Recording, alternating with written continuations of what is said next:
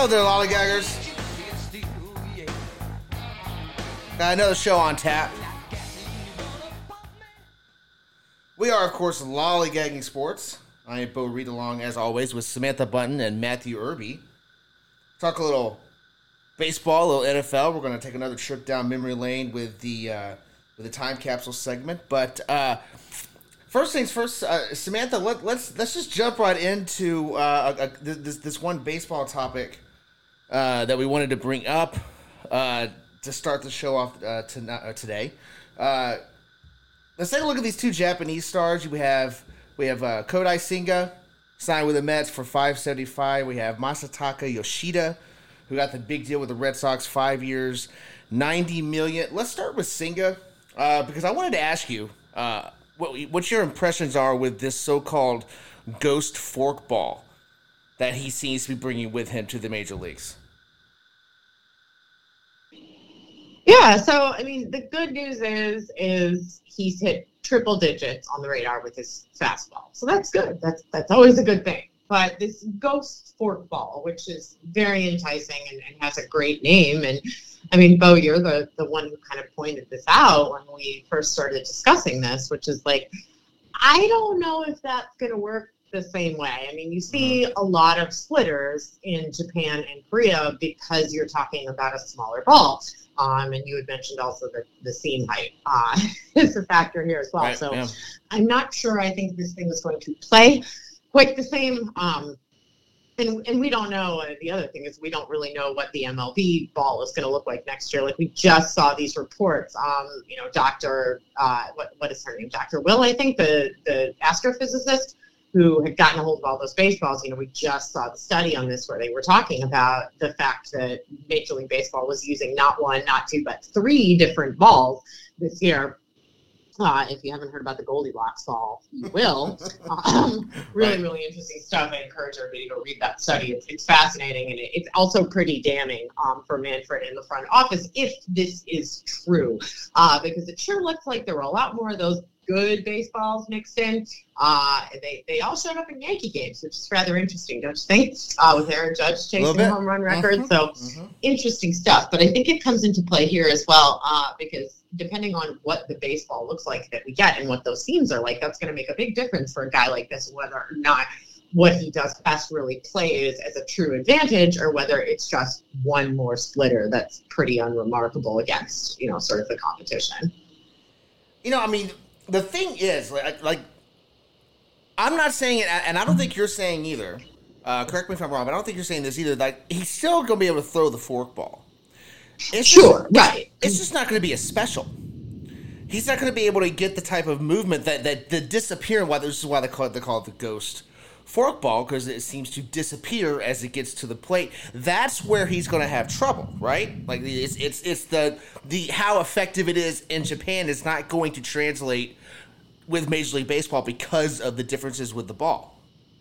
Right, exactly. Yeah, no, that's that's exactly what I'm saying as well. Is nobody saying, "Oh, he can't throw this pitch," or "Oh, he's going to be a terrible pitcher." It's not anything like that. It's more that what makes this thing so special is so dependent on elements which well, one of which is the size of the baseball, which we know what that is. That is standard across Major League Baseball, and it is eight acre baseball. And the seam height is something that has moved around a little bit, uh, especially with multiple baseballs in play. Yeah, And that will make a difference. It's not that he can't throw this, it's not that it won't perform the way that a forkball performs. But there's, I mean, there's kind of a reason why we don't see a lot of forkballs now, and it's because they're just not that effective with the way the, the current baseball looks. And it's not that his will be less effective than other pitchers who throw a similar pitch, but this whole, you know, the ghost aspect of it, as you mentioned, uh, this disappearing forkball, it may not disappear the same way that it does um, in NPB. Yeah, when you, when you brought, I think it was you that brought it up on, in the meeting that you threw a ghost fork ball. It's like, who's the last time we saw a fork ball in Mhm. League baseball? it's been a bit. It's been a while. Like, I don't even think you have that option like on the show anymore. Like you did back, like you know, like the like when when baseball games were really starting to get more realistic. You had the forkball in there, but I haven't seen it on the video game in a while. Uh, probably for for a good reason. Irby, let's bring you in on this one. Uh, you know, you were a catcher. You think these these uh, the, the uh, whoever's going to be catching for the Mets, you think they're going to breathe a little sigh of relief that the forkball is going to lose its ghost attributes? It's just going to be a normal forkball. I, I mean, yeah, from from the from that standpoint, sure, but a, a good catcher, you know, a, a pitcher's catcher, I'm I'm sitting there like, dude, if you can effectively throw it, I'll catch it. Like like as long as I know it's coming and we work this out, it can be the ugliest thing in the world. Like I I grew up, my dad was a knuckleballer, so I grew up learning how to catch knuckleballs. So I I'm definitely one of those like, hey, if you can throw it and you can throw it effective, I will catch it. You get it here, you get them swinging, I'll do the rest. So no, I mean it's if he can do this, great, awesome. I I'm with you guys. I'm not as confident. Um, look, I I'll say first, I hope Senga has a good transition. I don't wish him any ill will, and, and, and it'll be interesting to see what can happen here. But we've seen this before. A, a not an undersized Japanese pitcher, but an average size Japanese pitcher who, sure, the numbers on paper, if we just want to sit there and look at, at, at a, a 189 ERA last year in the Japanese league, great. Yeah, that's awesome. I the strikeouts per nine are, yeah, okay, not bad. The walks per nine are up, and that's in the Japanese league. Which the Japanese league, which we we talked about before, is is borderline triple A ball, maybe maybe quad A, yep. triple A quad A right in there. So I, I I'm sorry, I'm looking at a a, a walk ratio that has not been great his entire career and and then we're gonna throw. You know, I mean, I guess it's like Samantha said, it depends on what seams he gets. So maybe he gets a good ball every week, and and everything is wonderful. But I, I doubt that's going to happen. So you've got a different baseball. So this ghost fork ball becomes a fork ball, and doesn't mean it's not an effective pitch. You can still get the job done with that, but I, I, there's been plenty more Japanese pitchers that we've been more excited about um, making the transition. So I, I just I hope he does well.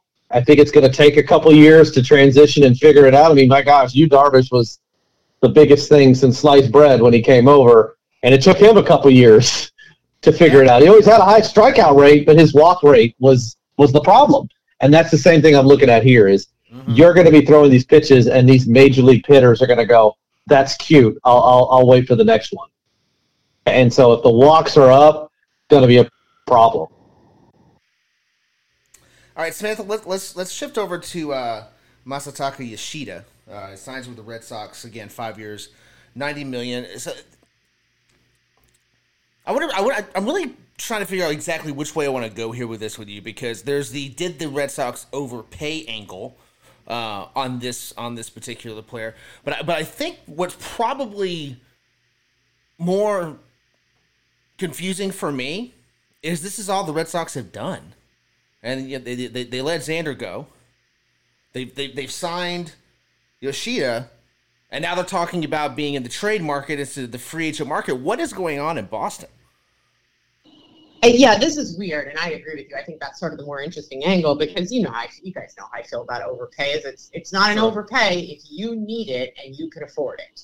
So, okay, fine, whatever they pay, they can afford it. It's fine why you would do this though while you're not sort of signaling that you are buying buying buying to address all of your needs otherwise is a little confusing. Um, you know they have a pretty serious pitching problem that they have not addressed at yeah. all. They're um, letting xander go. I mean look that whole situation just felt like a lot of bad blood you know, we went through this phase where they were threatening to trade him and where mm-hmm. they pulled offers off the table and then he walked away from negotiations. And it just looked to me like they got into a situation where they wanted him, they wanted him, then they didn't want him, and then they only wanted him at this price. And there was so much kind of like bad blood between the two sides. By the time we got to where he got another offer, and then at the 11th hour, the Red Sox were like, oh, no, no, no, wait, you know what? We would like to keep you. And I think Bogaerts and, and his representatives just kind of went, you know what? It's, it's too little too late. Yeah. So there were some errors in negotiation there, I think, that caused a lot of problems. So it's great to get Yoshida, but like why pay all that money if you're not going to do anything else? Your division is a, a rough place to be. Mm-hmm. Um, you know, even Tampa spent a little money, which is not really going to get them anywhere, but will make them, an, you know, another obstacle for the Red Sox, the Yankees. The Yankees, they're not going anywhere. Toronto's trying to get better. So, what is the purpose of paying a lot of money for one guy who was not necessarily your greatest need letting somebody else walk away due to sort of bad faith negotiation and then not addressing the pitching issues. It's weird. I, it's a little bit like what with the Cubs, where you're just like, what are you guys doing? What, what are you doing? This is weird. yeah, yeah, you know, and, and, that that was um, you know like last winter, it was another Japanese player coming over that the Cubs did that. So it's very very similar circumstances. Uh, Irby, how about you? What are your thoughts here on uh, on Boston and Yoshida? yeah, very similar here. Of what you know, this is this feels like the kind of move that you make when you're you're one two pieces away. I mean, I essentially you're, and, and we're going to have to use the overpay word here until we see something. But this is you're you're overpaying for a guy making the transition from Japan to the United States to replace Tommy Pham. I I mean, this yeah. goes like Samantha said, like Tommy Pham wasn't the reason why you finished fifth in your division. I so yeah, lot lot more issues here. Um, I don't know. Like like this is the kind of move that sure it, it's the this is the kind of move that we see in Seattle, and then they're like, just wait, it'll make sense later on. That's kind of like, like what Boston's doing right now. Like, but they didn't come out and tell us that. Just wait, you'll see. It all makes sense in the end. So kind of got to sit here and go, all right, let, let's see what happens here. Because no, if this is if this is all you're doing, I mean, and and maybe it's not. Maybe maybe there's something else coming up. I, I right like. I, I mean, didn't they? Then they they signed Chris Martin this week too. So yeah, like no, I can't. Like I'm not sure. well, if you listen to Bloom, is, it's all about the trade market now. Which again, okay. I don't get. I don't I, like everything. That's like you know what I love about stuff like that. This this goes back to and, and I'm going to switch you know sports here real quick, but this goes back to the what was it that like 2018 Knicks team where they should have gotten a banner that said you should have heard the rumors of like what all these things are supposed to do. Like that's what you do when you go into the trade market can be very valuable. The trade market absolutely trades can be something that can make a difference for you. But you don't go into the trade. You don't go into trade season going, "Oh yeah, we're gonna score big time." Why would you tell everybody that? Yeah, no. Seriously, why you like? You're are you really that? You're you're that guy that at a poker table that gets his card and goes. See, okay, really, dude. You know, and, and that's the thing here, Samantha. That, that that that's that's bugging me right now it's it's it's not just the you yeah we're going to be big in the tr-. no, it's the fact that you you said it. They've got a problem with that pitching staff, multiple problems with that pitching staff. There are multiple holes in this lineup. If you're expecting to contend, you can't do all of it in trades. You're going to decimate your farm system if you do that right? Like you have to have that nice little harmony of we're going to drop some money and we're going to we're going to spend spend some of our prospect capital, but they work in conjunction. It seems like the Red Sox got they they, they made their one sign and now they're going to now they're planning on making not one, not two, but three, four, five trades to fill out their roster. I don't understand it.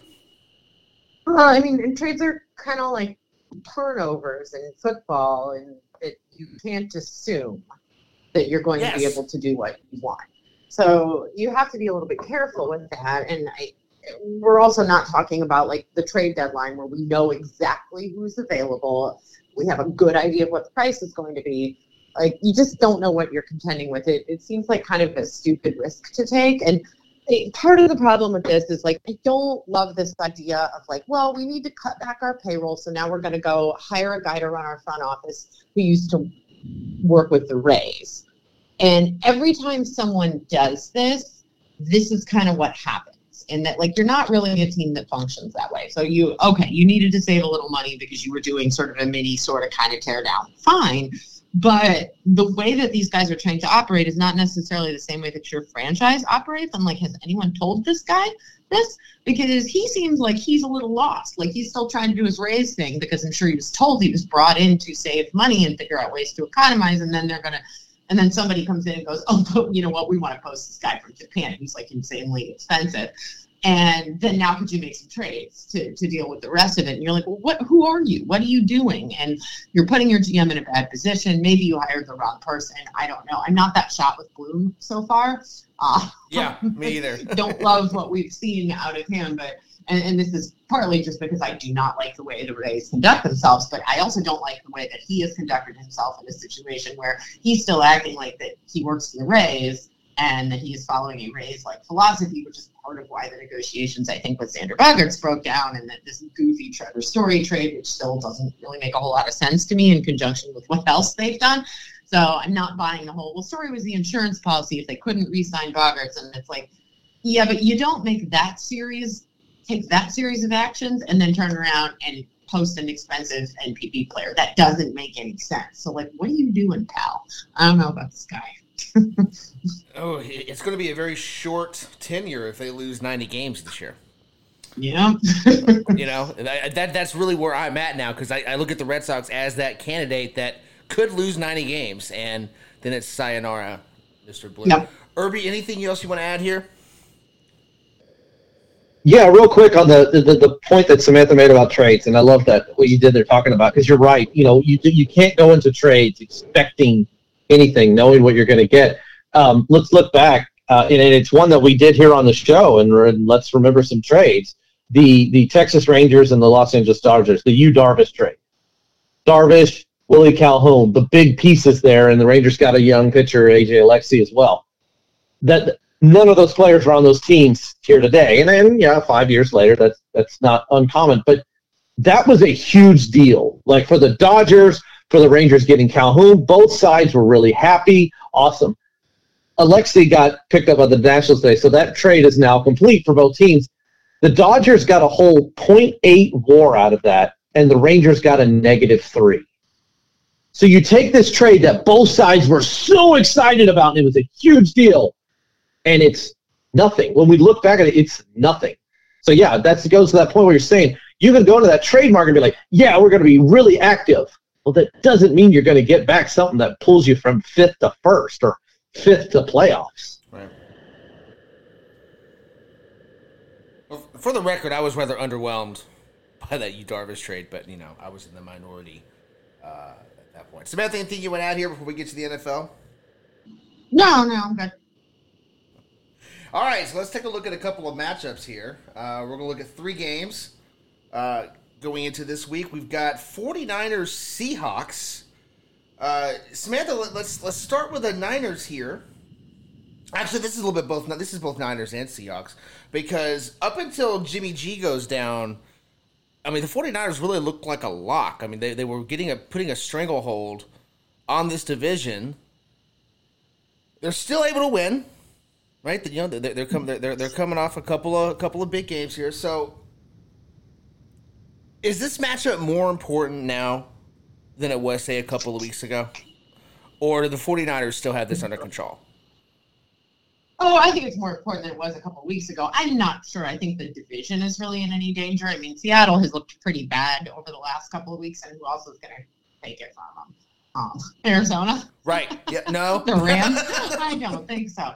So I'm not worried about San Francisco winning the division. I don't think that's changed, and I don't think this game is of any particular import in that sense. But you know, the, the seeding does matter. San Francisco is not exactly have the same sort of clear path to oh being I guess the team they were a year ago, where you're like, wow, this team probably should have won more games. They're going to be underseeded, and that is probably to their advantage. And I'm not sure that's how this is going to go. Mm-hmm. So every win matters more than it did before this. I mean, so far, I think we all like what we've seen out of Brock Purdy. It's a, a tremendous opportunity for, you know, Kyle Shanahan. I mean, the joke with Shanahan is always, of course, like, oh, he's probably happy about this, loves the challenge, right? Like, how can I make it work with this guy? Which is like great, and that's all very noble and everything. But ultimately, like, no matter what you think of Jimmy, like Jimmy was going to get it done. He was going to get you as far as this team was prepared to go without being a reason that you lost. And Purdy, he's looked great, but you know, there's two weeks of film on him. Like, well, what's going to happen when we get to the postseason? What's going to happen when you're facing better defenses and we got a book out there on?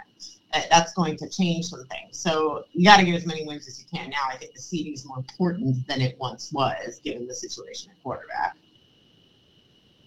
Irby, how about you? What are your thoughts on that?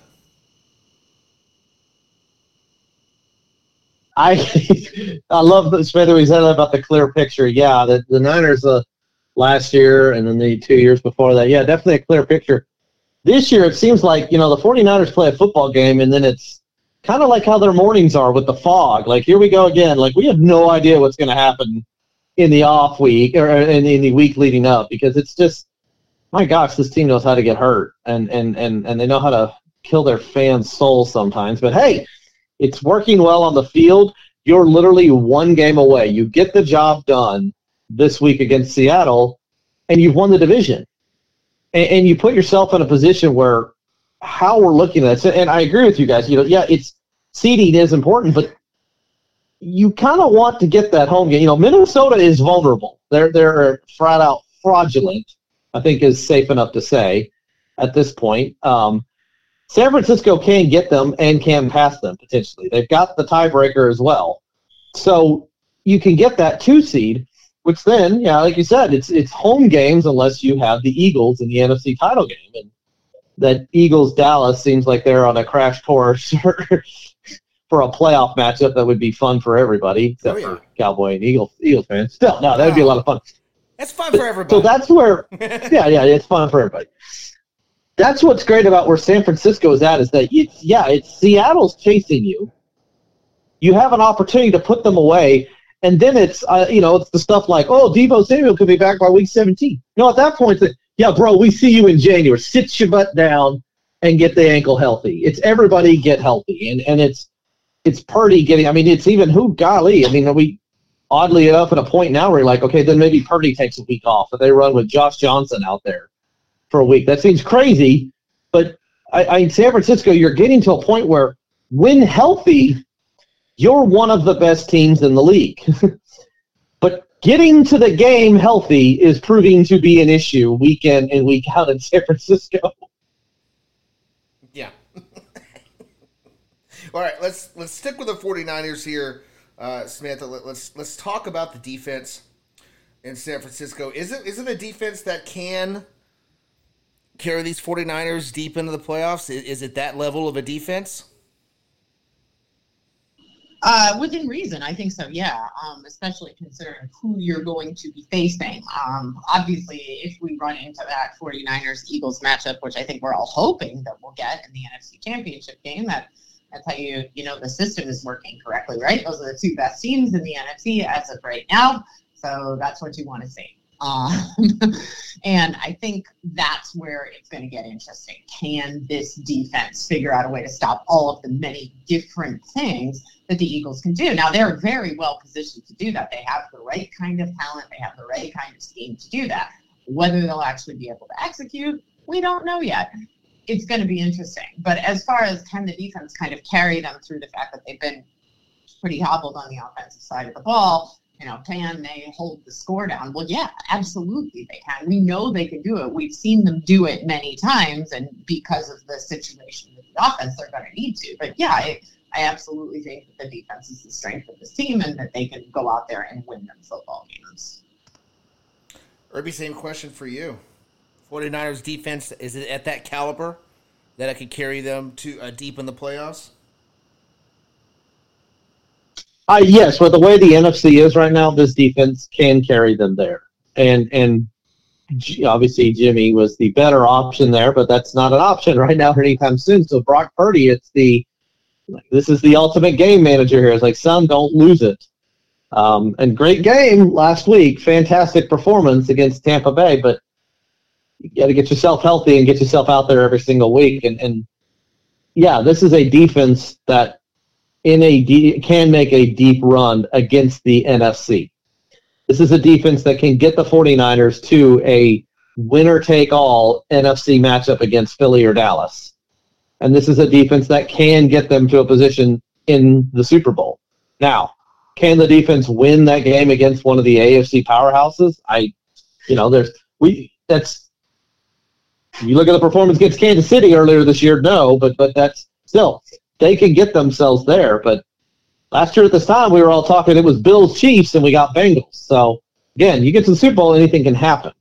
This is a defense that can get them there, and they've got a, a young quarterback, Mr. Irrelevant, proving himself to be very irrelevant right now, who can manage enough of the weapons around him to not be the reason that they don't succeed. All right, let's pick them. Who do you have here, Samantha? 49ers or Seahawks?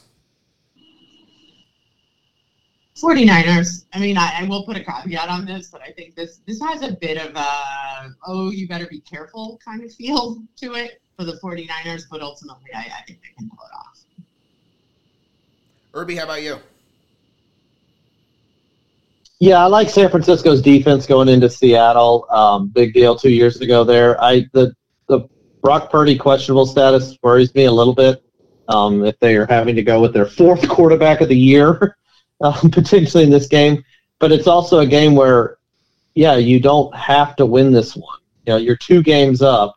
Thanks to Carolina taking care of Seattle So you're two games up. So if it comes back to one, it, you'll still potentially have the tiebreaker. It's not the worst thing, but yeah, I'm, I'm, gonna take Niners to go ahead and wrap up this division and start start getting healthy-ish again. I'm also taking the 49ers just because I want the legend of Brock Purdy to grow. I really want that to grow because that's been a lot of fun. All right, uh, let's let's flip it over to the AFC East. Uh, Dolphins, Samantha are in Buffalo to play the Bills. This is where the Bills get their home field advantage. The cold. so, uh, quick question off the top, based off of the results from last week. Um, in terms of the division, not playoff spots, not see the division, the AFC East. Is this game? Is it still relevant? Do you think, or is this, or is this pretty well over? Um, I think it's still relevant. Um, I, nobody has played so well here where you're like, oh, well, it's just a matter. You know, Buffalo needs to be careful a little bit. So yeah, no, I, I think this is absolutely still relevant. Um, I feel like I have a pretty good idea of how this is going to go, how it needs to go, and I'm not sure even if it doesn't go Buffalo's way that it's like, oh my goodness, sound the alarms, like what a disaster. They have not looked great for weeks, and they're still kind of getting it done. So I, I, don't know that this game is necessarily like a death knell for anybody, especially not Buffalo. But I, I don't know that it's necessarily a oh well, it doesn't matter if you drop it situation either. Irby, how about you? Same question. Uh, for Buffalo, how important is for Buffalo? You want to know, or, or both? Both. It's just the relevance both? of this game now. Okay. That, now that Buffalo's got a two-game lead on the Dolphins. Okay, yeah, no, I so Buffalo. I'll touch there real quick. Yeah, I think Buffalo. It's it's not as big of a deal. You've kind of gotten your rhythm back, um, and you've kind of got that mojo going. For Miami, I think this is a much bigger game. Uh, this is a game that we talked about in the weeks ago. Um, looking forward to it. That it could be a big deal with Miami having beaten Buffalo the first time before in a weird, weird Week Three game. Um, but this is different, and it, and it's what I don't like for Miami here is is one, Miami can't wait to get home. you've, you've been out on the West Coast in San Francisco, then you played at the Chargers, both losses, and now you've got this game before going home against Green Bay. I, they can't wait to get home. I, I Miami against playoff teams, like like we can look at this record and that's great. It's a nice record, but you're not beating playoff teams. You did early, but you haven't been lately and, and, and now five losses on the season. Their five losses are Cincinnati, sorry, yeah, Cincinnati, New York Jets, Minnesota, San Francisco, and the Los Angeles Chargers. That is potentially five playoff teams.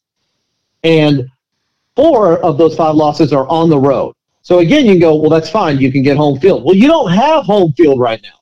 So you're going to be playing your playoff games on the road. You're not beating playoff teams on the road. I just for their own I, I, I, I don't know what the word I'm looking for, but just, just for your own self, your own belief. Miami, I think this is a much bigger game for them just to go in somewhere and win a game away from home because come January, you're not at home. well, let's talk about the uh, that first matchup Samantha, because the, the Dolphins got really lucky on quite a few different things in that game, particularly the end of that game. Now, this is also an opportunity for the Dolphins to show that they are up to par with Buffalo, which that might be a stretch, to be honest with you.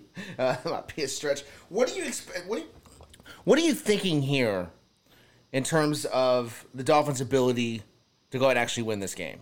I mean, was their last win all luck, pure luck, and they need to get lucky again, or do they actually have a, a matchup they can exploit to actually win this game? I'm honestly more worried about Buffalo losing this game than Miami winning it, if that makes sense. Oh, it does. Uh, oh, yeah.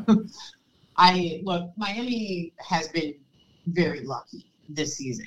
Um, the last matchup between these two, I, I attribute that win mostly to luck. Um, and I'm not saying not to take anything away from the Dolphins. I'm just saying the Bills were the better team at the time, uh, and they didn't come out on top of that. Miami had a number of lucky breaks. Miami also like got like I mean, their half of their wins came from like cooking the opponent on the visitors' bench, yeah. right in the sun. mm-hmm. So that that bears mention, if nothing else.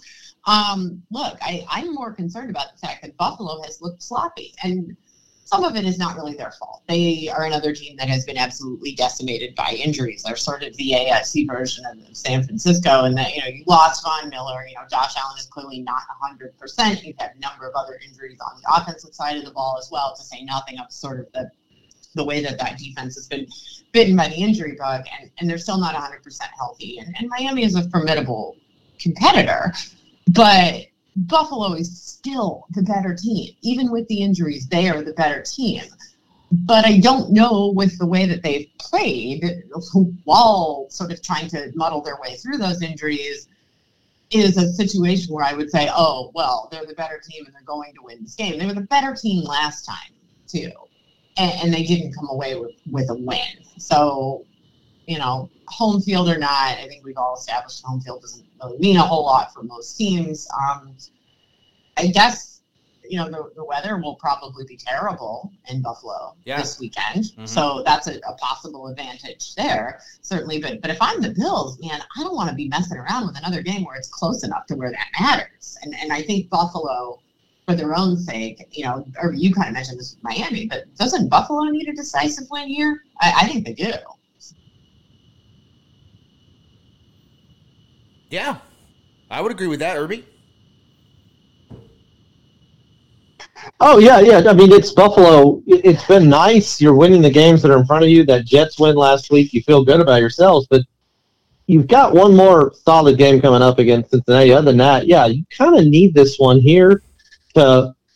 I, I more confidence. I mean, talk confidence. Yes, the the, the self confidence is a big deal, but also Buffalo, if I'm, I mean, once again, here we are. You're in that position to be the one seed. That's kind of what you're playing for. You've got the tiebreaker over Kansas City right now. Don't lose it.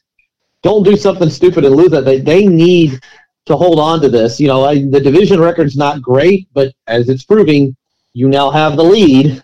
You know, it's a two-game lead on Miami, but look beyond that. It's you need to make everybody come through Buffalo. You need to have all this stuff go through Buffalo again um, and have, you know, if we're going to continue to have crazy weather like they're going to have this weekend, maybe that'll help you out even more. But yeah, I, I, I agree. I mean, and, and now as you talk about that for Buffalo and how I'm talking about Miami, it kind of did build this back up is that this is a little bit more of an important role for an important game for both teams for totally different reasons. well, then let's pick it, shall we? I think we shall. Samantha, who do you have? Dolphins or Bills? The Bills. I, I think it's really important for them to get this win here from a, a, sort of statement perspective, if nothing else. They dropped the first one at the beginning of the season. We all assumed they would split. So I, I just don't see any way the Bills don't find a way to get the win here. Irby, how about you? Yeah, I'm the same Buffalo in here. I like I said with Miami, I don't like some of these losses against good teams. This has been a long road trip um, to the San Francisco, Los Angeles, and Buffalo. It's not the kind of road trip you would normally, you know, devise. so I don't like. It's a long road trip. It's the end of a long road trip. It's Miami's having a hard time. It's just too many ifs, too many bad factors in there for me to pick the Dolphins. So yeah, I'll take Buffalo. Well, you guys are gonna love this. Uh, my uh, my gut is telling me Dolphins, and my head says absolutely not. Pick the Bills, but I'm going with my gut. I'm taking the Dolphins here. Interesting. Interesting. I'm taking the Dolphins. We'll find out on Sunday if I just have indigestion. All right, one more before we uh, hop into the time capsule. Uh, Giants are at the Commanders. I think uh, just to start off this conversation, I think I think we need to talk, Samantha, about the different direction these two teams are going because it seems the Commanders have been rising the last handful of weeks, while the Giants have simultaneously been falling. Is that is that a, is that the trend that, that you see? Is that a trend that you think is going to continue? Uh, yeah, I would I agree with that assessment. I think that's the general direction that these teams will continue to go in. But we said that two weeks ago before these teams met the last time. And what did this bunch of bozos do? They tied. I mean, just like, so. I mean, I don't know. Like, there's a part of me that's like, I mean, this is like the screw up bowl, right? This is like the NFC screw up bowl. Like, they're both better than we expected. The Giants, I think, are trending down a little bit. The the football team is trending up, but like fundamentally, they're both teams that like find ways to screw everything up, eh, which is how we ended up in a tie two weeks ago. So, yeah, well, I agree with the assessment that I think the generally speaking, football team is ascendant and the Giants are falling off a bit. I mean, we used to have a segment on the show called the, the Greg Joseph Best Chance for a Tie. And I feel like this matchup, anytime you get it, no matter the circumstances, is like the automatic best bet for that. Like, if, if you have like a weird, you know, a parlay or whatever, a, a tease that includes like Giants Commanders tie, I might take it. yeah, absolutely. you imagine that happen? What would we call that, right? Like, because like if you get a score that hasn't been that has not happened before, it's called what scorigami? Is that what it's called? Um, yeah, that's a scorigami. Scorigami, yeah. So what happens if you get if you get something like this that's never happened before, where two teams play each other twice in a year and, bo- and tie both games? What are we going to call that? Yeah, I don't know. We're gonna have to think. We need to think on that. Soccer. Like the, du- the double tie. Soccer. Soccer. Soccer gami. Soccer gami. oh boy. Uh, f- football with a U. Uh, there you go. Football. Football. There you go. There you go. Irby, how about you? Commanders rising, Giants fading. You agree with that? Uh, yeah, I absolutely do. Um, you take their their weird matchup from two weeks ago. I mean, it, the Giants Giants haven't won in a month, um, and that was a win over the Texans, so it's not even a full win. Um, and they they've been struggling against they've I mean it's their division, and they're 0-2 and one against their division in their last three games, whereas as football team is you know I mean they've got to win in that stretch same stretch they barely lost to Minnesota and they beat Philadelphia. So I, I, yeah, absolutely. Washington's trending the right way and New York's trending the wrong way. But the weird thing is, is you guys remember that last year was a week 18 we had that crazy Raiders Chargers game where all they had to do was don't tie, and if they tied, is it? They they would both get in, or there was a scenario where they ended up being that the Steelers got in because one won, the other lost, and we were all worried that they both were just going to sit there and not play football. Yeah. Well, they almost did. They almost. Yeah, did. no, no, they almost did. Game, it went into overtime. Like that. Yeah. Oh my gosh! And this is why you should never pick the Chargers. Well, but ever. Here, here we go again, and and I'm sorry, Yeah. Samantha, because I know this is you guys again. This could happen again. Mhm. If San Francisco takes care of business and beats Seattle on Thursday and drops them to seven and seven, it would bode well of both of these teams hoping for those last two playoff spots to again tie and hold themselves in a nice little lead over Seattle. Oh boy. I mean, do you think do you think that the commanders are capable of doing that level of math? I think the Commanders are more capable than the Gi- well, no, the Giants would want that. Uh, yeah, guys, can we do the tie Yeah, no, it, it makes it's more beneficial to the Giants. Also, like I feel like Brian Daboll can do basic playoff math. I, Yeah. I feel okay about that. The Yes. Commanders, just as a group, I don't know, man. Uh, I don't know. No, the Commanders. I'm too worried that if they went into that, they would charger it, and then they'd end up losing their tying opportunity. So yeah, just stay with play to win the game. Or in this case, tie so you can make the playoffs. Yeah, there you go. All right, Samantha, let's let's talk about this the Giants defense going up against this Commanders offense. Is there a matchup here you're you're kind of eyeballing?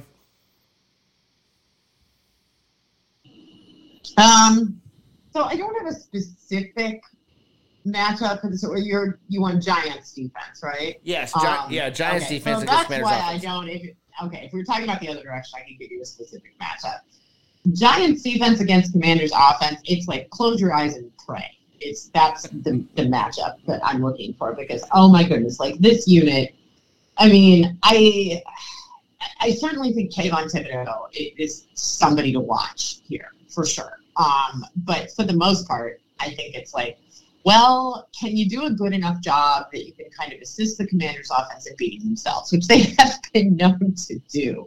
But based on what we saw the last time, again, the Giants little bit lucky uh, in that one, which is part of what allowed them to tie that game. Um, some some mismanagement um, by Daboll in terms of the clock. Um, and then they, they got into this weird situation where like the commanders defense decided they were just going to like sit back um, and play prevent in a game in which they were behind and which was okay advantage giants but then what happened on the flip side of that is the giants just went oh cool we're going to do that too. And it was a bad idea when the commanders did it. It was a worse idea when the giants did it because they just don't have the talent on the defensive side of the ball. And you're looking at this and going like well either the commanders are going to beat themselves or the Giants are going to win this. And then it turned out, no, everybody's going to screw everything up and they're going to tie.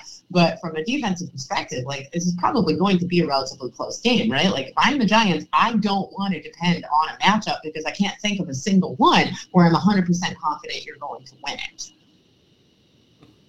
Imagine being so bad that you get you get lucky and you still tie. It's the Chargers syndrome. It's Chargers. Irby, anything you want to add here? I just loving this deep level mathematics. Like this is calculus mathematics. When you talk about Giants making gambles and Washington playing not to lose, this is when you have formulas that equal nothing. And when it equals nothing, it's a tie. So yeah, this is this is Giants football team mathematics calculus that equals a tie. Like it's I. Uh,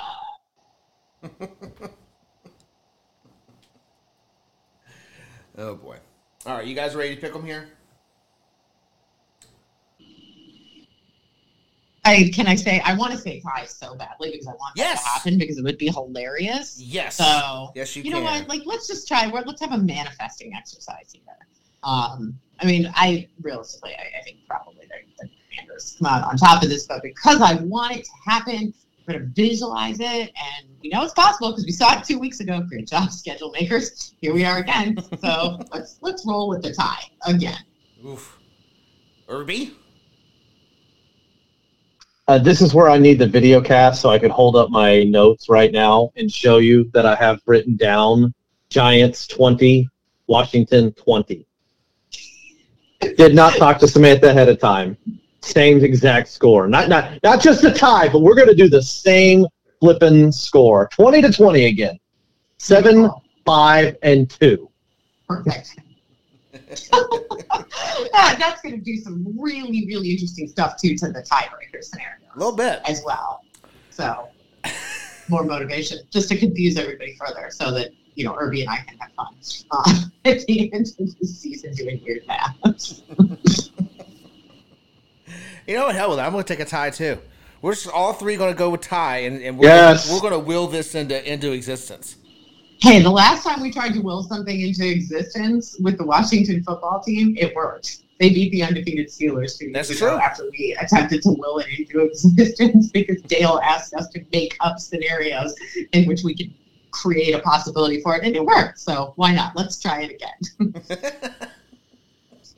I'm gonna follow Irby's Twitter account very closely, more closely than normal, because I just know he's gonna start posting some things about how they could get this tie. That's how we're gonna get this done. Well, that's the beautiful thing between these two. That's not difficult. You know, it's the Giants are going to try to win, and Washington's going to try not to lose, and that gets you a tie. when the prevent defense meets the prevent offense, and by prevent offense, I mean they prevent themselves from scoring. Again, it really is going to be like an early soccer match where both teams are kind of passing around the defense, trying to see who's making a mistake. Early boxing where they're just kind of jab. Mm, I don't want jab. Like we may get four quarters of, are y'all trying to win this? Shut up. I mean, just picture the, the game in which like the Giants have an easy opportunity to put the game away and score, to break the tie and run out the clock, and you're going to see like a Daniel Jones bootleg in which the, the commander's defense is just going to hang back and not do anything. And then he's going to throw that ball right into the turf with a wide, wide open receiver and nobody anywhere near him. Yep. Well, it's going to be fun Sunday night watching this unfold. Oh boy, yeah, yes, yes, it will. All right. Well, that that that takes care of our NFL content. We've we've reached the time capsule, guys. So just a quick reminder: we're looking at a window between the year 1980 and 2010.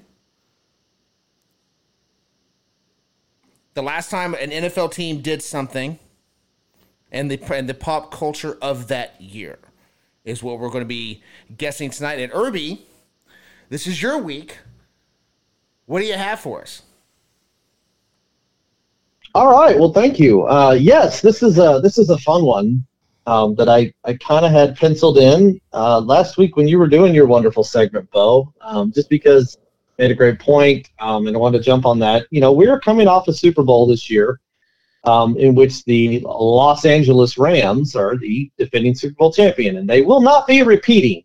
Um, I'm feeling. I know that's not official yet, but feeling pretty confident. It's, it's that the Rams close. will not be repeating as Super Bowl champs this year. If we, can we fork the Rams? Like, like, can we, like, we're done, right? We're Like, done. I, I know they haven't been mathematically eliminated, but come on, guys. Yeah. Well, technically, neither are the Broncos. So, you know, I mean. Now the Broncos have been they, they're eliminated. Oh, were they last week? Okay. Yeah. Yes, they were last Yeah, week. They they- were officially eliminated, and the Rams are the Rams are one loss away from from you know ending it, and so are the Cardinals. So good luck to them on getting there. But yeah, this this Los Angeles team, you know, got their win, and they were in the Super Bowl in 2019 when their offense didn't show up, and the Rams have won a Super Bowl before, way back in in 2000. They were in St. Louis at the time. So that makes you think, when is the last time Los Angeles won a Super Bowl? Ooh. Yeah. Oh God, we're going to the early '80s, right? We are we are going all the way back to January of 1984 Woo! when the Los Angeles Raiders, um, formerly uh, formerly you know, I, I, formerly of Oakland, soon again to be of Oakland, furthermore of Las Vegas, um, were the Super Bowl champions um, in a in a 38 it was yeah 38 to nine victory over the Washington Redskins. Um, the MVP of that game, this is Super Bowl 18. Uh, the MVP of that game, Marcus Allen, game was played in Tampa Stadium. It was the first Super Bowl uh, played in Tampa, Florida. Been quite a few since then. Been some really good ones. Mm-hmm. Um, but yes, that was that was the first one in Tampa, 1984. So so to get you guys in that mindset, um, really before we, we we jump in there, some some fun facts about uh, 1984. Um, you know, let's we'll start off simple because we're all baseball people. World Series, guys. You know, do you do you know the '84 World Series? Ooh. I do. Do you want me to just say it or? Yeah, yeah, yeah, yeah. Jump in there. Oh, t- Detroit Tigers. Detroit Tigers. Yes, it took them five games to win the World Series. You remember who they beat? The Padres. The Padres. That's right. San Diego has been to a World Series. looking at Fernando Tatis right now. Nope, still waiting on your next one. uh, it's gonna be a while. Yeah, yeah it's gonna be a bit. Um, and the easiest part of tonight, um, the NBA Finals. Uh, there's two teams that play. You get two guesses. oh, so Celtics over Lakers. The other guess was Lakers over Celtics. Yeah, and you are correct. Uh, the Boston Celtics. Yeah. Uh, Boston beat the Lakers in seven games. Um, also, if you've been paying attention, uh, the NHL Stanley Cup was won by the Edmonton Oilers, as they seem to have been in most of ours. Kind of weird how that's worked out. Um, it took them five games to beat the New York Islanders. That was the beginning of their their fun. But um, who was crowned the college football's national champion in the year 1984? Okay, so isn't this a weird one? I think I know who it is. Yes. Well, it's this is a unique answer it's weird. I think, if I'm right. So let me say it again. Who was crowned college football's national champion in the year 1984?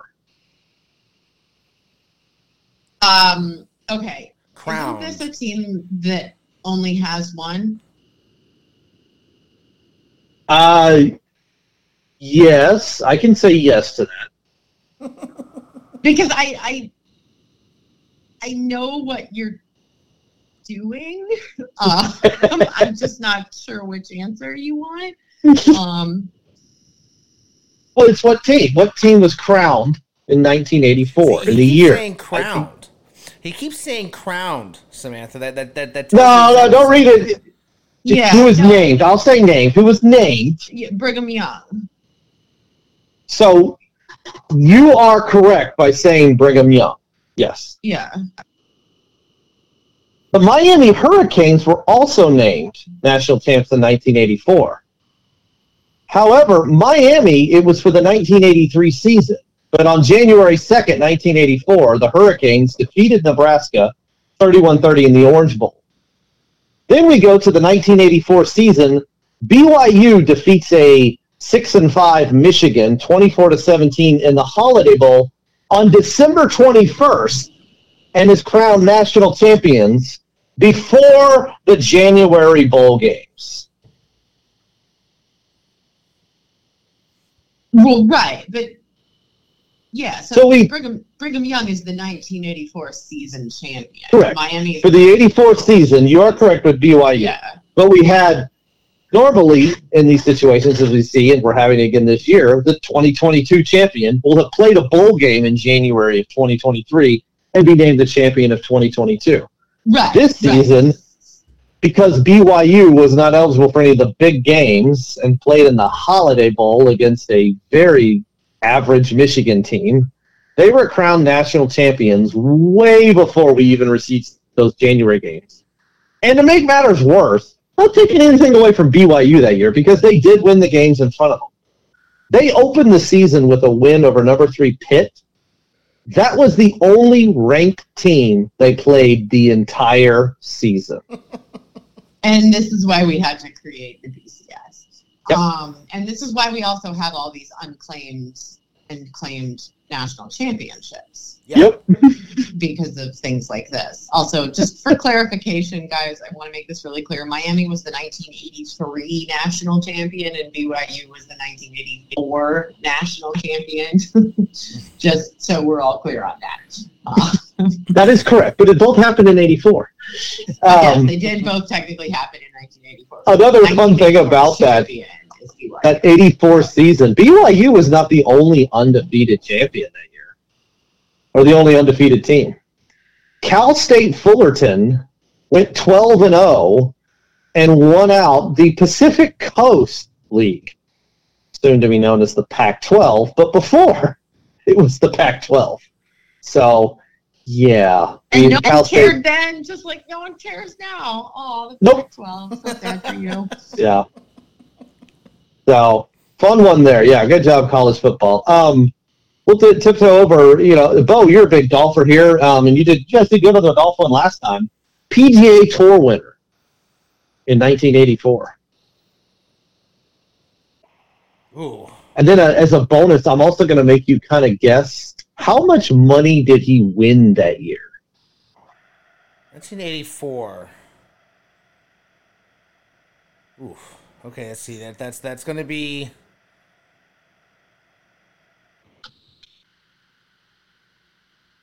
It can't be the obvious answers of, of Nicklaus or Palmer. No. Nope, it's the other one. I know who it is. Don't ask me about the money. I have no idea. But I think I well, I'm get who it is anyway. Huh. Who else would it have been? Samantha, who was it? I think it's Lee Trevino, isn't it? Ooh, close, close. He was on top. No, it was Tom Watson. Oh, Tom Oh. Watson. Tom Watson. Yeah. Oh. Okay. was the PGA Tour winner, and his winnings that season added up to four hundred and seventy-six thousand two hundred and sixty dollars. You get that when you don't make the cut now. You get that when you're minimum wage in Major League Baseball. wow. Okay. yeah, things have changed. Just a bit. Um, so you guys know me. Uh, you know, I'm always going to find something to do with the Olympics, and we had two Olympics that year. The 1984 Summer Olympics were played in where? oh, No idea. hang on. 84? 84. That wasn't the Barcelona games, was it? Oh, that no, was that's 92. That's 92. 88 is Seoul. Um, 84. so yeah, I don't know because like, you know, I wasn't watching. Come on, take a super guess. You said summer? Super guess? Summer Olympics, yeah. What'd you say, Samantha? Um, you said take a super guess? Yeah, take a super guess. I, I, I mean, I I feel like you want me to say New Orleans, but I don't think that's right. Miami. I no, Miami's never had it. No, it was in Los Angeles. Oh! That's why we have the 84 Coliseum. Olympics Yeah. in the Coliseum, home of the Los Angeles Raiders who won the Super Bowl. oh, I thought we were going for Superdome. Ah, okay. Superdome. No, that was that was good too. Yeah. No. Um, I don't think New Orleans ever hosted. I don't know where we're going with this. So, okay. Uh, fun fun facts about that one. Uh, Carl Lewis competed in four races in the beginning of his career. Um, won gold in all four 100, 200, 4 by 100, and the long jump. Um, and then you also had uh, one of the sadder things about these Olympics. Uh, so the Soviet Union boycotted these these summer games, and because of that, one of the biggest um, drawbacks we had is the weightlifting competition was not quite as um, Olympic. 94 of the world's top 100 ranked lifters were absent. 29 of the recent 30 medalists from the World Championships were not there. And at the time, that seemed like a big deal. But thanks to the uh, documentary a few years ago, Icarus, we learned about Soviet doping that went all the way back to 1984 and even further back and realized that all those champions, yeah, there's a reason why you were champions. yeah. So uh, on the other side, yeah, we had the Winter Olympics as well. 84 Winter Olympics. Do you guys have an idea? I have no idea. Yeah, I don't either. Ah, this was hosted in Sarajevo, Yugoslavia. Um, considered a very positive experience for the um, culture and the economy in Yugoslavia. Lots of new venues were built. The economy really took a big step forward from that, and unfortunately, the wars that took place in the early 90s ruined a lot of that, and including a lot of the Olympic venues. Um, And some interesting Yugoslavia. Like- and Yugoslavia in general. Yes, no, no, it's the whole thing. Yeah, it, it's very sad. Right, right after the '84 games. Um, interesting things there. The speed skating was um, took place outdoors, so not many uh, Olympic records set since many times they were speed skating in the snow. Probably makes it a little bit harder. Um, biggest little uh you know or, or, or, or not biggest mistake let's let's say in the realm of you know the term you had one job the raising of the olympic flag at the opening ceremonies yep they did it upside down. Dang it. One job. Maybe they One job. Maybe they were trying to get out a, a message of distress. i that's true. That's so. All right well there's our there's our sports world. So now we'll go to what, what I, I know the the paying customers love and you guys as well. 1984 what were the top 10 grossing movies Okay, uh, eighty I. I know one. I know one for sure. you better get one Yeah, everybody on this show, everybody who listens to this show better get this one. no Uh, excuse for not getting this one. I know one for sure. I have a pretty good guess for another, and then the rest I'm just going to be kind of So know, the spitballing based on what I noticed from roughly the era. so yeah, uh, the one you're talking about, Samantha, would be one Bull Durham. No, that's both- No. it- Think that's the other obvious. the other really obvious one. Bull Durham wasn't eighty four. No, No. Bull Durham was 88. Really? Yeah. I was thinking 89, but yeah, 88 sounds. Oh. My first thought is the Terminator. That's Uh, also Terminator did come out that year. Unfortunately, that was number 21. 21. 21. Yeah. Well, it did have a very uh, unknown actor named Arnold Schwarzenegger at the time. Did he ever do anything Yeah, he did a few things. after that? It- Just a few? well, Okay. Well, it, interesting. Interesting enough, uh, like uh, Linda Hamilton. That was her name, right? The, the one that plays the mom. Yes. Um, Yeah. yeah, she actually almost bugged out of the Terminator when they cast Schwarzenegger because she thought it was a signal that they weren't treating the film seriously. worked out okay in the end. Ugh, that's hilarious. Uh, All right, so obvious big one. Matthew, you want to? You want? Oh, Ghostbusters. oh, Gross right. two hundred and twenty million dollars. yeah. Oof. Well done, guys. Um, all right, so other big ones in there. Come on, there's some good franchises in here. Yeah, because I'm thinking a lot of these. I'm, I'm thinking like, wait, so is this Beverly Hills Cop the original Beverly Hills Cop? Is I that think- It's number four. That sounds right. Yeah, Beverly Hills Cop. What about Police Academy? Number four. Uh, yes, Police Academy, the original. Number six. Ooh. Okay. Um, I don't think this would be in the top ten, but Purple Rain, is that 84? Number ten. Well done. I just read a book about Prince. That's why. Purple Rain. So Good job. Um, 1984. That might be too early for Wildcats. I, don't even know. I've never heard of that. Is that a movie? Yeah. Wha- oh, it's, it's fantastic. It, it's got it's got a very young Goldie Hawn, who is a female high school football coach. Who instead of getting you know when, when she gets her big head coaching gig, they send her to the troublemaking school, which was a big theme of these of these '80s movies in the schools, the troublemaking schools. You know, the like the the hard schools.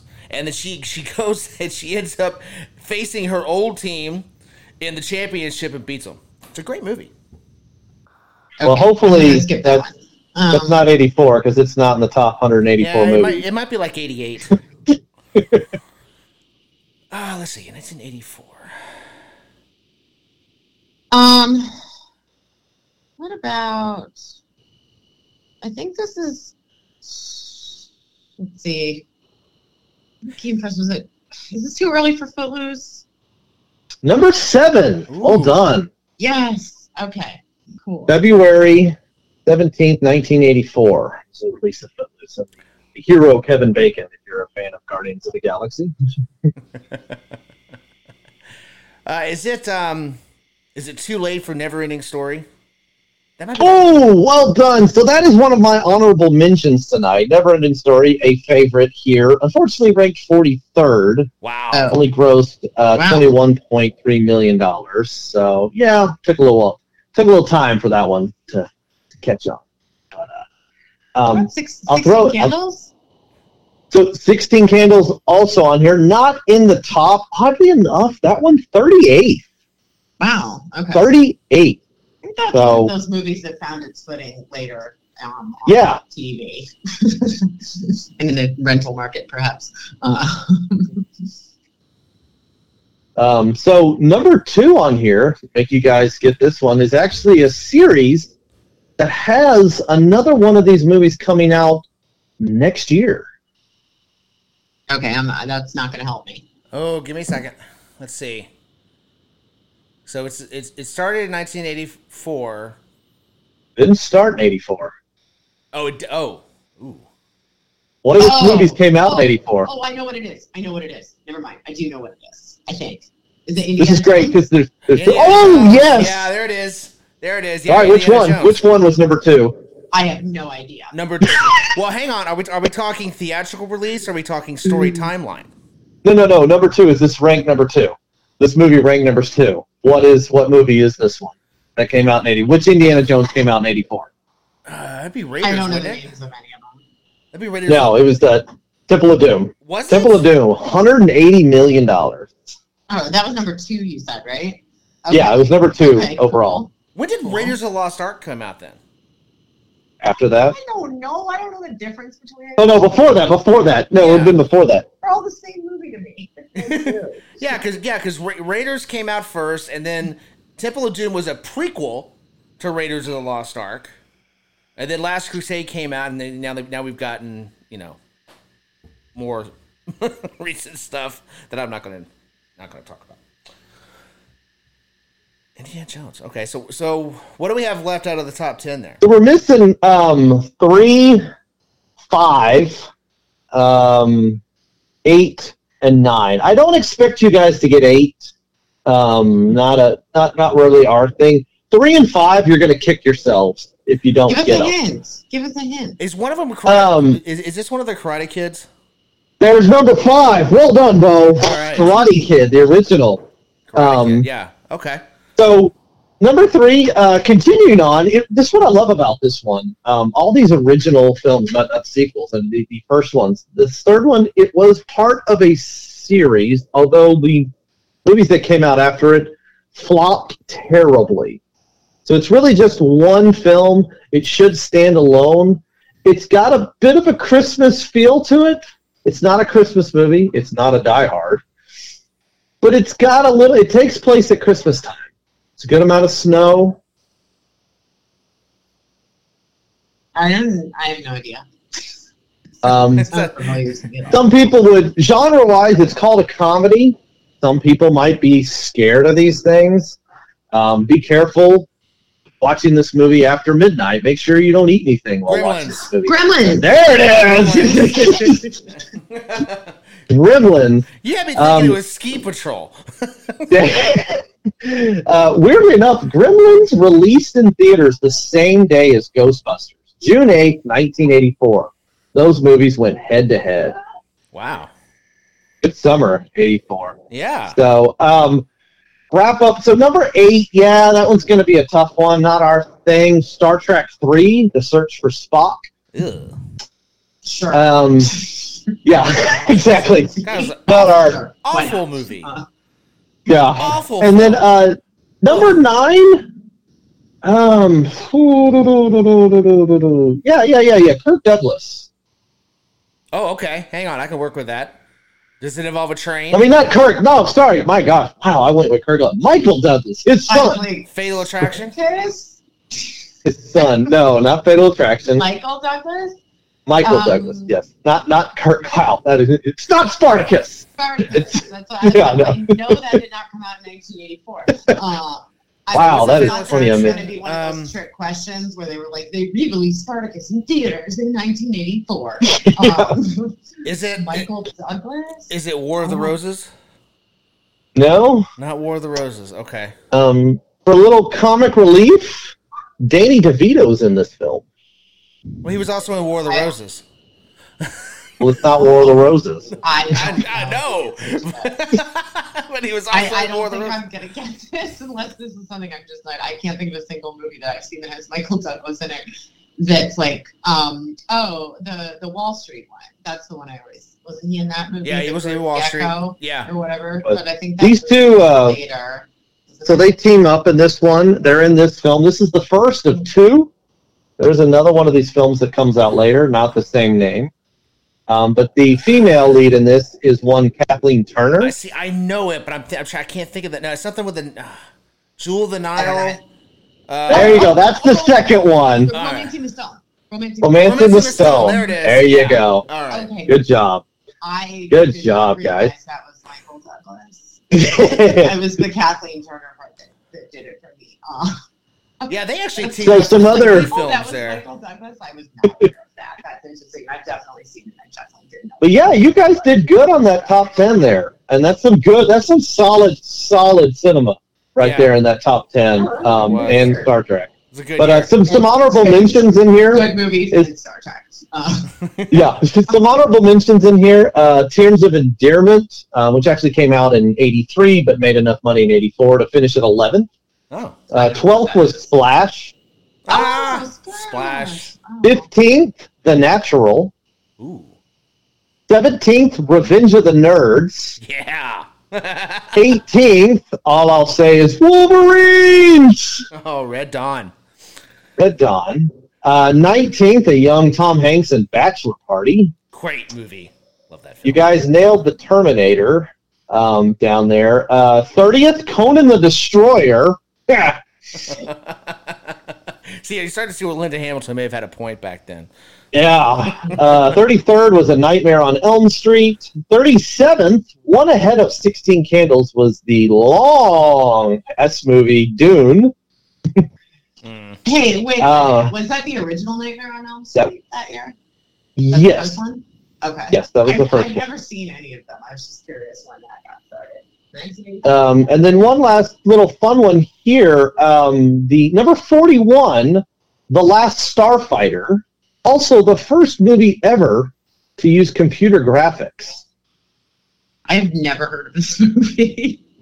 The last Well, Starfighter it's a fun was? just to watch. Yeah, The Last Starfighter. It was before Tron. Tron definitely get us the feeling for it. But no, The Last Starfighter, uh, the battle sequences was the first time using computer graphics. And if you watch it today, yes, boys and girls, you're going to sit there and go, wow, that is bad. But remember 1984? That would have been, wow, that's pretty cool. Huh. Yeah.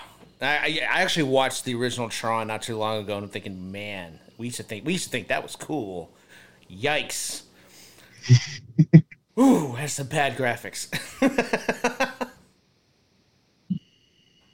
but hey, we used to play 8-bit video games too, so So yeah, all right. So then let's um, and, and I won't take too long on this because I know it's not as big of mine, but uh, top ten hits singles, Ooh, 1984. This is 1984. more year, guys. Um, definitely be thinking about the movies that we just talked about. Yeah. Yeah, I was gonna say I can get a couple of them based on the movies because one of them's gonna be Footloose and one of them's gonna Number be four. Ghostbusters. Yeah, Ghostbusters. And Ghostbusters was number nine. So Number nine? it is- I Wow. Number nine. Purple, so I don't think Purple Rain was released as a single. So it's almost got to be When Doves Cry. Oh, number one. Yes. Boy, flip that bat. Flip that bat. well done. Uh, y'all are rolling. Hey, don't let me slow you down. Y'all are rolling. Um. was, there, Oh. was there any repeat any repeat songs on these soundtracks? Like two or three from the same soundtrack that made the top ten? Uh, no. Interesting. Okay. All What top about- tens. 'Cause I- 'cause I- Wasn't Born in the USA released that year? Uh, yes, but it was not Didn't make the top No. ten. not in the top ten. Um, what about? trying to think, who else would be around then?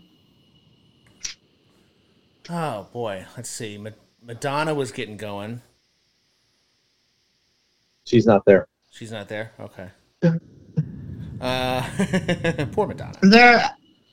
What about "Stuck on You"? Or is that earlier? Lionel Richie. Uh, I'm not seeing it in my top 35 plus. Yes. I thought this was like peak Lionel Richie. Well, pre sort of mid Lionel Richie. Before so Lionel, Lionel is he's got a number seven and he's got a number 12. Oh, um, okay. So it's so I just have the wrong song. Okay, so Yeah. one of them's "Hello" is probably one of Number them. seven. Yep. Very good. Any Kenny Loggins on this list? Uh, yeah, you had Footloose. Oh, duh. My bad. You're good. You're good. Because the answer was yes. Um, hmm. This is where I struggle on, and I giving hints without giving anything away. I can literally like the songs that are on here. I could sing right now, and I'm not going to because we're trying to gain listeners, not lose listeners. Can you give us a hint for any of them? Um, number two. Um, hmm. that's too obvious. If I call her that, if I call her that, um, this singer um, considered herself an American until 2013 when she got Swiss uh, nationality or, or whatever. She's now considered considers herself Swiss. Swiss? Probably really doesn't That's, help. that sounds like Sinead O'Connor to me. Yeah, no. It's, um, um, hmm. she was born Anna Mae Bullock, Sure. American born Swiss, but um, probably better known as the Queen of Rock and Roll. The Queen of rock and Queen of rock and roll.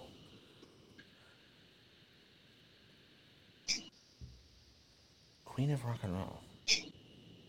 Wasn't where they're Not I. Oh, Tina Turner. Tina Turner. Oh. So okay, Oh, well, that was uh, you're the best. Um, yeah, it's Nope. either yeah, simply the best or what's Simply Love the Best, yeah. One or the What? other. Love to do with it. Yeah. Yeah. what's Love Got to Do with It? Okay. Okay. Yeah. Mm. Um, Well, he had to tell us not Ike in order to. Yeah. Well, who would have guessed Tina Turner's like went, went went all like you know dual citizenship with the Swiss?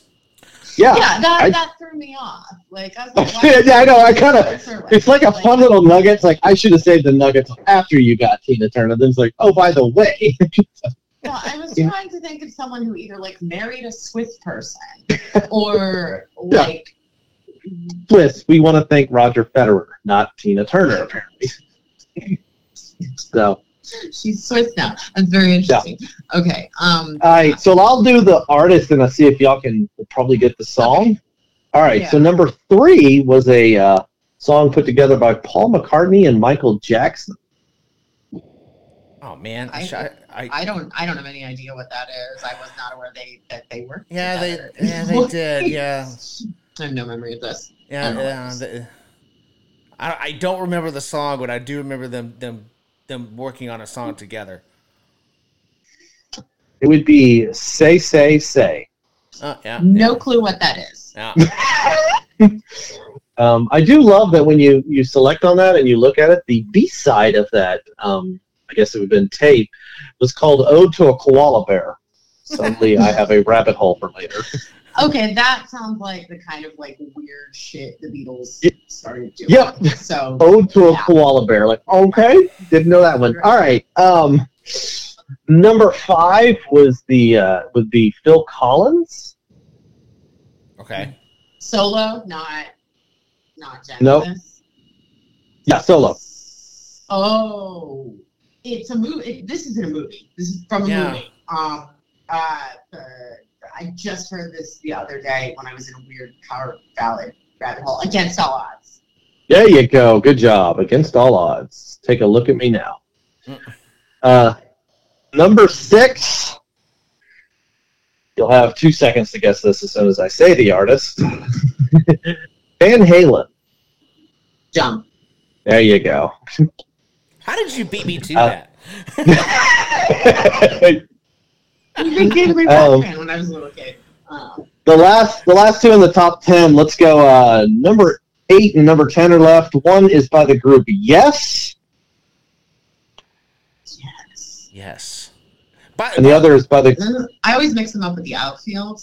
Um, yes. Um, Interesting. Um, the other one is also in Owner of a Lonely Heart. There you go. And the other is also an English group, uh, more of an English pop group, Culture Club. oh, oh, oh my gosh. Is that Karma What was it? Chameleon? Uh, Karma Chameleon. Karma Chameleon. Yeah. that one I get. By the by the way, I almost played some Van Halen off the top of the show. That would have been really funny if I had. That would have worked out. I'm waiting for Um, a week where he picks a song that's actually in that person's. thing. Um, round out just to give you an idea of the, what's right there behind it. At 11, uh, John Waite's, Missing You. Number 12, like we said, Lionel Richie's All Night Long. 13, Deniece Williams, Let's Hear It for the Boy.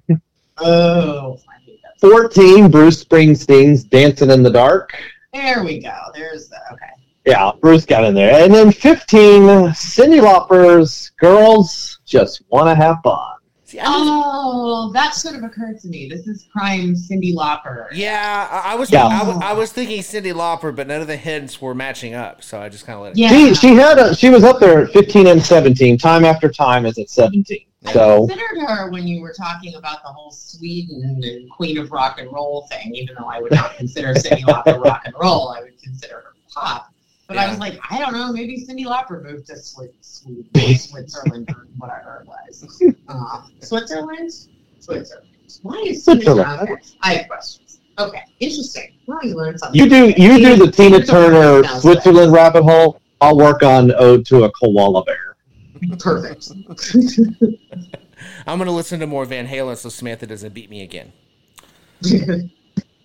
In my defense, Van Halen isn't at the top of my metal list.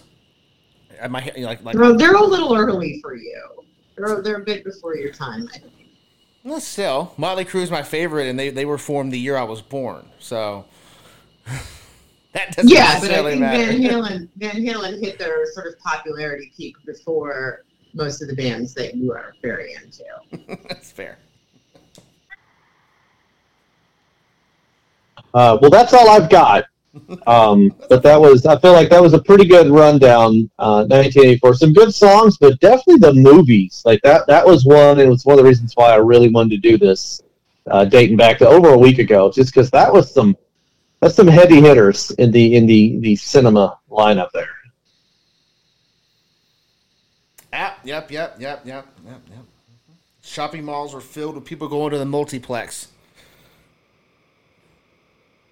Don't get a lot of that And the- anymore. And the arcade. and the arcade. The arcade. Oh god, kids today have no idea how much fun it was to take a big bag of quarters or a big cup of quarters into an arcade. Uh, Hey, you know what? Actually, those are kind of pop, or at least my area. So we have it um, not far from our house. It's a place called Nickel Mania, and it's the same thing. You go and it's just a nickel per game. So starting to see a little bit of that revival. I kind of love it. I like that. I like that. Let's bring back arcades. Arcades are cool. I like arcades. We should bring that back. We actually have one here called the Silver Ball Museum. That's right. All of our fun games are in something called a museum, which I don't know how I feel about that. But you don't actually pay. like they, they have all the machines rigged up where you, you just start. You, like you don't actually pay. You pay a hourly rate, and you're in there. And you, you can play you know, old school Ooh. pinball, skee ball. They, they have. I think they have like the 1994 NBA Jam. You know how I feel about that being referred to as a museum? The same way that I felt when I saw the meme this morning where somebody was talking about their kid hearing Weezer on the classic rock station. Oh, Like, excuse me? Yikes. We're so old. We are. yeah. Yeah. Mm-hmm. Weezer on classic rock. Yeah, it's time to go. Yeah. Time to retire. Oh boy. Okay. Well. On that note, we're gonna call it a night. All right, we're out of here. Until next week. Yeah, I'm gonna say something I don't normally say. Uh, what? watch some soccer. Got a, got, got a big World Cup match coming up on Sunday. Also, don't forget to give us a like, give us a review, subscribe to the show, help us get the word out. Until next week, have a good one, everyone.